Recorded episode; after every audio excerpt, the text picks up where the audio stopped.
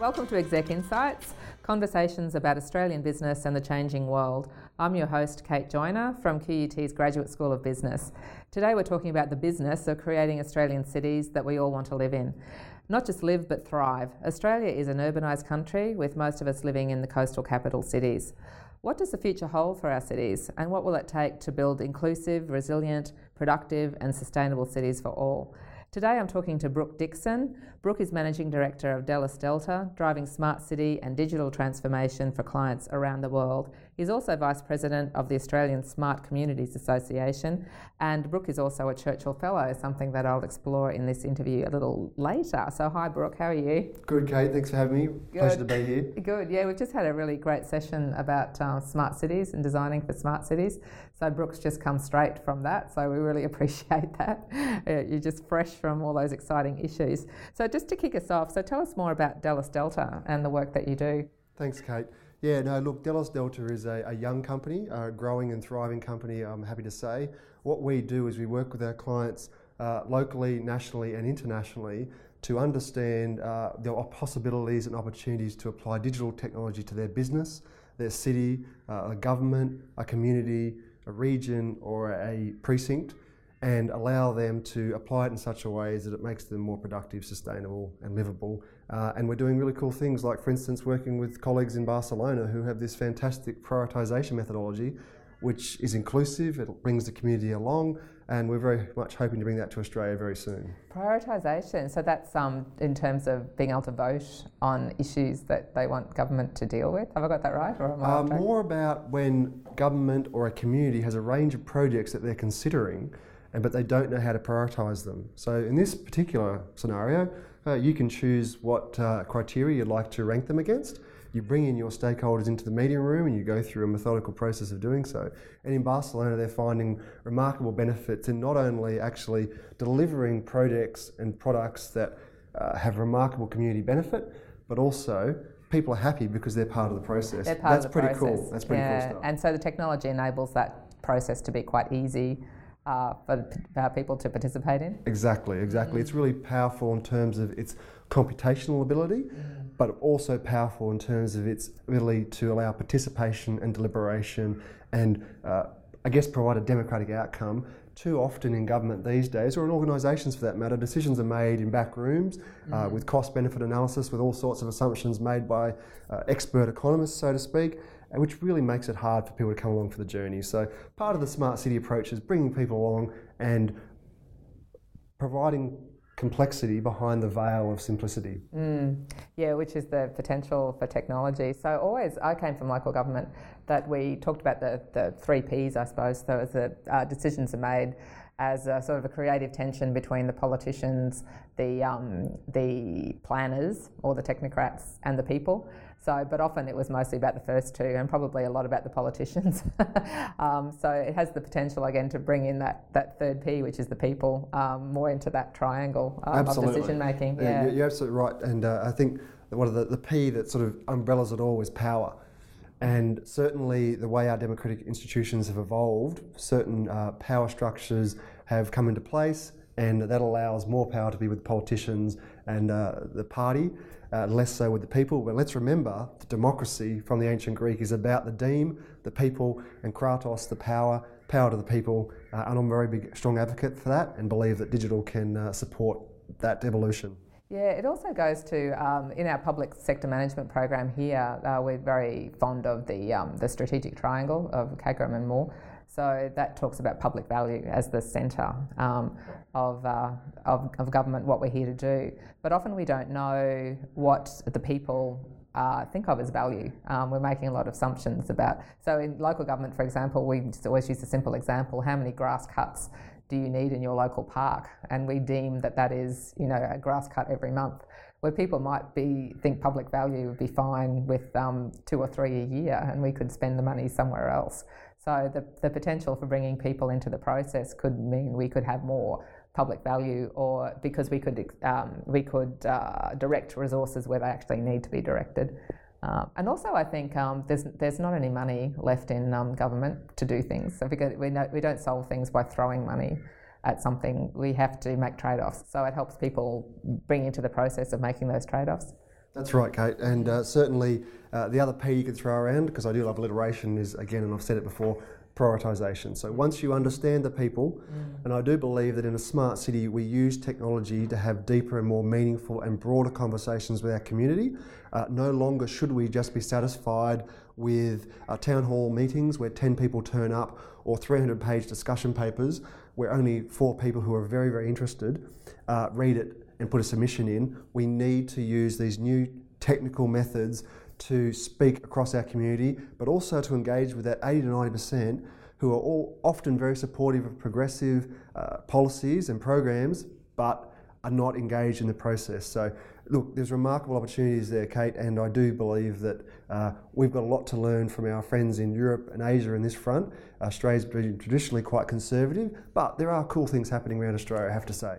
So tell us some of those cool things that are happening in Europe and US that we might be able to learn from. Yeah, good, good question, Kate. And it is very exciting. And uh, I was very lucky to travel around the world on a Churchill Fellowship last year to see smart cities in Europe, in Asia, and North and South America. I'm going to give you a little example from a less developed uh, country, Lima in Peru, South America. They don't have as much money as we do in Australia and in, in, in Europe and Northern America. However, they understand that digital technology is the future and they're doing cool things like taking out old shipping containers, take them into the schools so the kids can engage with technology. That's really cool, that's really powerful, but it's also a really simple way of accelerating smart city uh, capacity and maturity. I'll also give you another example from North America. North America are fantastic at taking smart technology and then building smart business models and smart financing models around them. I'll give you an example from San Jose, where Philips, the company, came to the council, upgraded 800 streetlights for the council at no cost. No cost to the council, therefore no cost to the citizens. Why was that free? Because 50 of those streetlights had microcell capability on them. That Philips could then sell that data capacity to the big telcos. So Philips is happy, they make some money. The city's happy, they get new assets. In fact, LED lights that save them millions of dollars annually in energy cost. And the citizens are happy because uh, they get better lighting outcomes in terms of amenity and safety. They also get less black spots that's really cool. That's smart city in action, but it's also smart business models, and I think it's fantastic. And Australia's smart got a lot to learn. models, yeah, that's right. So uh, that's a great example. So we win, we all win. I suppose it's the same here in Brisbane, but, and in a lot of cities where we have the ad shell um, advertising, which pays for the actual bus shelter. So uh, yeah, it's um, that, yeah, really smart business models. We need to create, um, yeah, to think smarter, to so that everyone can win.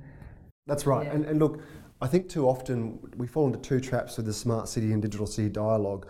First of all, we make it all about technology, mm. and technology is a really important ingredient, of course, but uh, we've got to think about investment, smart investment, smart people, smart processes, smart regulation, smart governance. So we've got to broaden out the discussion and not just think that we can throw technology in a city and that makes it intelligent. That's simply not the case. Uh, I think the second mistake that we made is that uh, we don't have that engagement with the people as well. And we often think that to invest or to uh, leverage the value of these new propositions, we just have to throw more money at it. And it is not the case. We can think more broadly. Our good friends in North America are doing just that, and we could learn from them, and that's fantastic. Yeah, because there won't be the money to throw at it. there simply isn't, Kate. There isn't, isn't the money, yeah. Uh, and you're giving great examples about, um, you know, the, just the power, you know, the digital um, can uh, enable people to come together to force uh, to force change to regulation. And of course, Uber is a great example of that. So that um, when you were talking about the P, the power, so it has the potential to, to bring the power to change regulation that isn't working for the people and lessens the power of the, of the lobby groups um, and the interest groups, which really at the moment I think are a, a, threat to the, you know, the good functioning of our Westminster system, you know, when we start getting tied up too much with interest groups. Kate, I'm going to say two things about that. The first is that regulation, regulation that is out of date, that's archaic, that's uh, anachronistic, is one of the greatest barriers to smart and sensible transformation of our cities. Now, that behoves both government and the community to be more proactive about how we're reviewing our regulations and modernising it, and not getting ourselves into situations like we did in most cities across Australia, where we're enforcing old transport regulations simply because uh, a new business model emerged, i.e., Uber and Lyft and so forth, that the current existing transport regulations, which in many cases were 50 to 60 years old or based on laws that were that old, simply weren't functioning anymore. In Canberra, I have to say, and I'm very proud to have been part of those reforms, we were proactive on that front. We were the first capital city in the world, first capital city in the world to regulate for ride sharing, that's for ride sharing, before a company like Uber actually entered the market.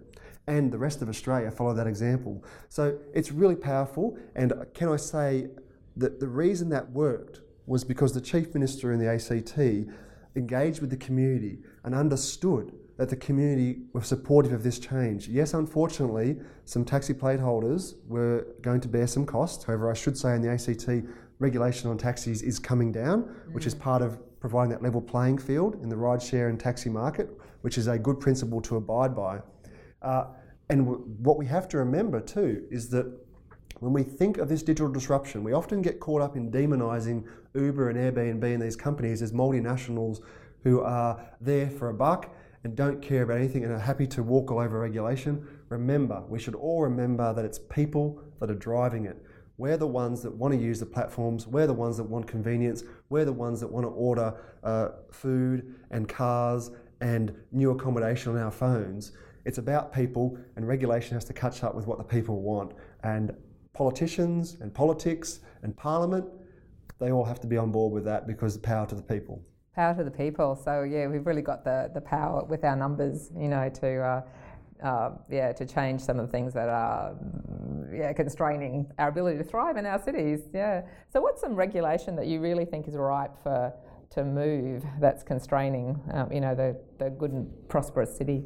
Absolutely. Uh, look, I believe planning regulation. Planning regulation. It is uh, ubiquitous. It is one of the uh, the pillars of our modern city. In fact, cities for as long as we can remember always had some sort of regulation governing them in some way, shape, or form. And in the modern world, we really haven't got to a point where we've integrated uh, the way we regulate and govern the planning and development of our cities with digital technology. And I'm not just talking about the integration of new digital tools such as 3D modelling with planning guidelines which is fantastic. And it's allowing us using those models to speed up the interface between developers and the city and the community, but also bring in the community because the community understands a 3D rendering of a city. And very few of us, unfortunately, understand schematics and engineering diagrams. So there's a remarkable opportunity there to modernise our planning regulations and deliver not only efficiency and productivity for government and for uh, our cities, but also to engage the community in a process of co creation. I'll give you a little example of something that was changed recently in uh, the Australian Capital Territory, and that was regulation which enshrined uh, notifications out to the community that must be in newspapers.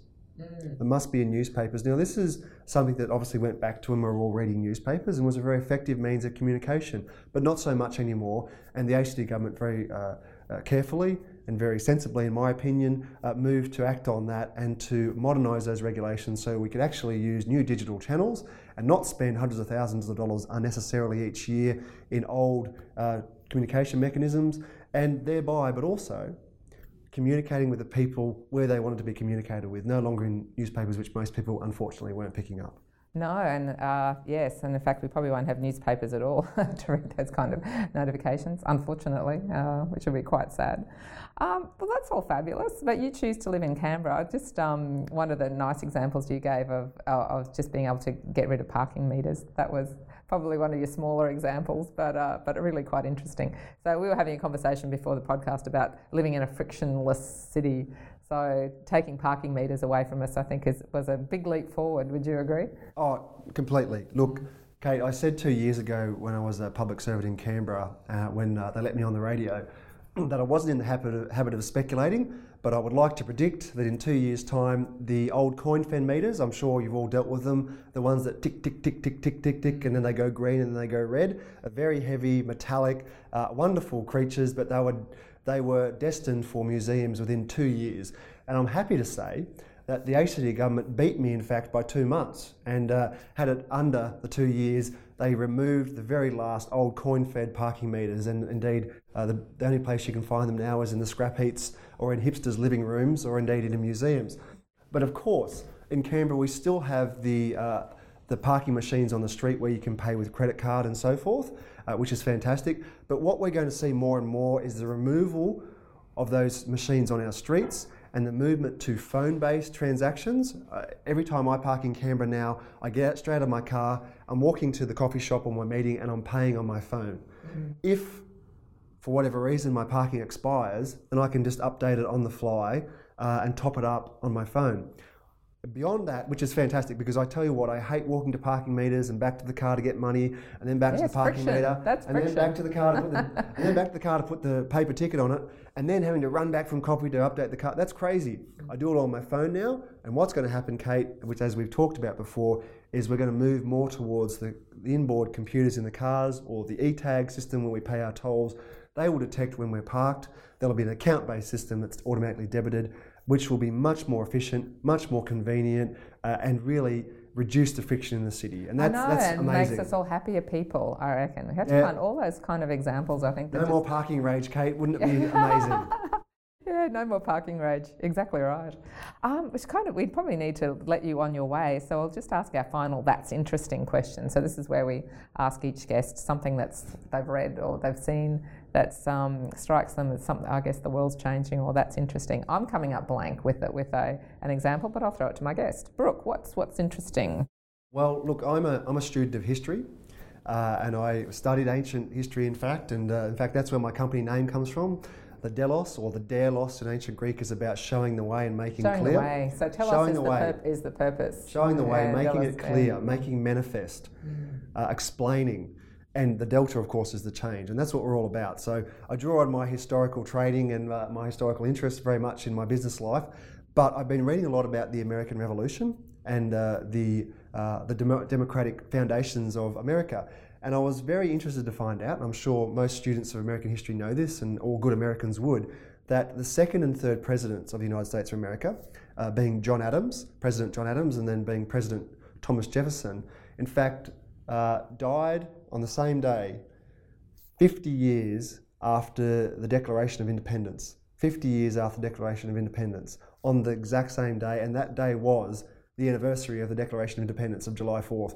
so that is Mm, fantastic. And in fact, the last words of John Adams, who had uh, uh, come to terms with Thomas and Jefferson, they were very good friends early in their career. They became uh, quite uh, at, at enmity through their careers because they were at opposite ends of the political spectrum. They had come to terms in their later life and become very good friends again, which was fantastic. They had a wonderful correspondence. And the last words of John Adams was, uh, Jefferson lives. Jefferson lives. And in fact, unfortunately, Thomas Jefferson had died some hours before John Adams on the same day. But in, of course, the greatest symbolism was that uh, the essence of Thomas Jefferson and what he stands for, particularly through that Declaration of Independence, lives on and it does today. And uh, that's an amazing story, and I'm really pleased to share it with you. Brooke Dixon, thank you very much, and power to the people. Power to the people. Thank you for joining us for this episode of Exec Insights. For more information about QUT's executive education programs, please search QUT Executive Education and you'll find a full range of our programs and services.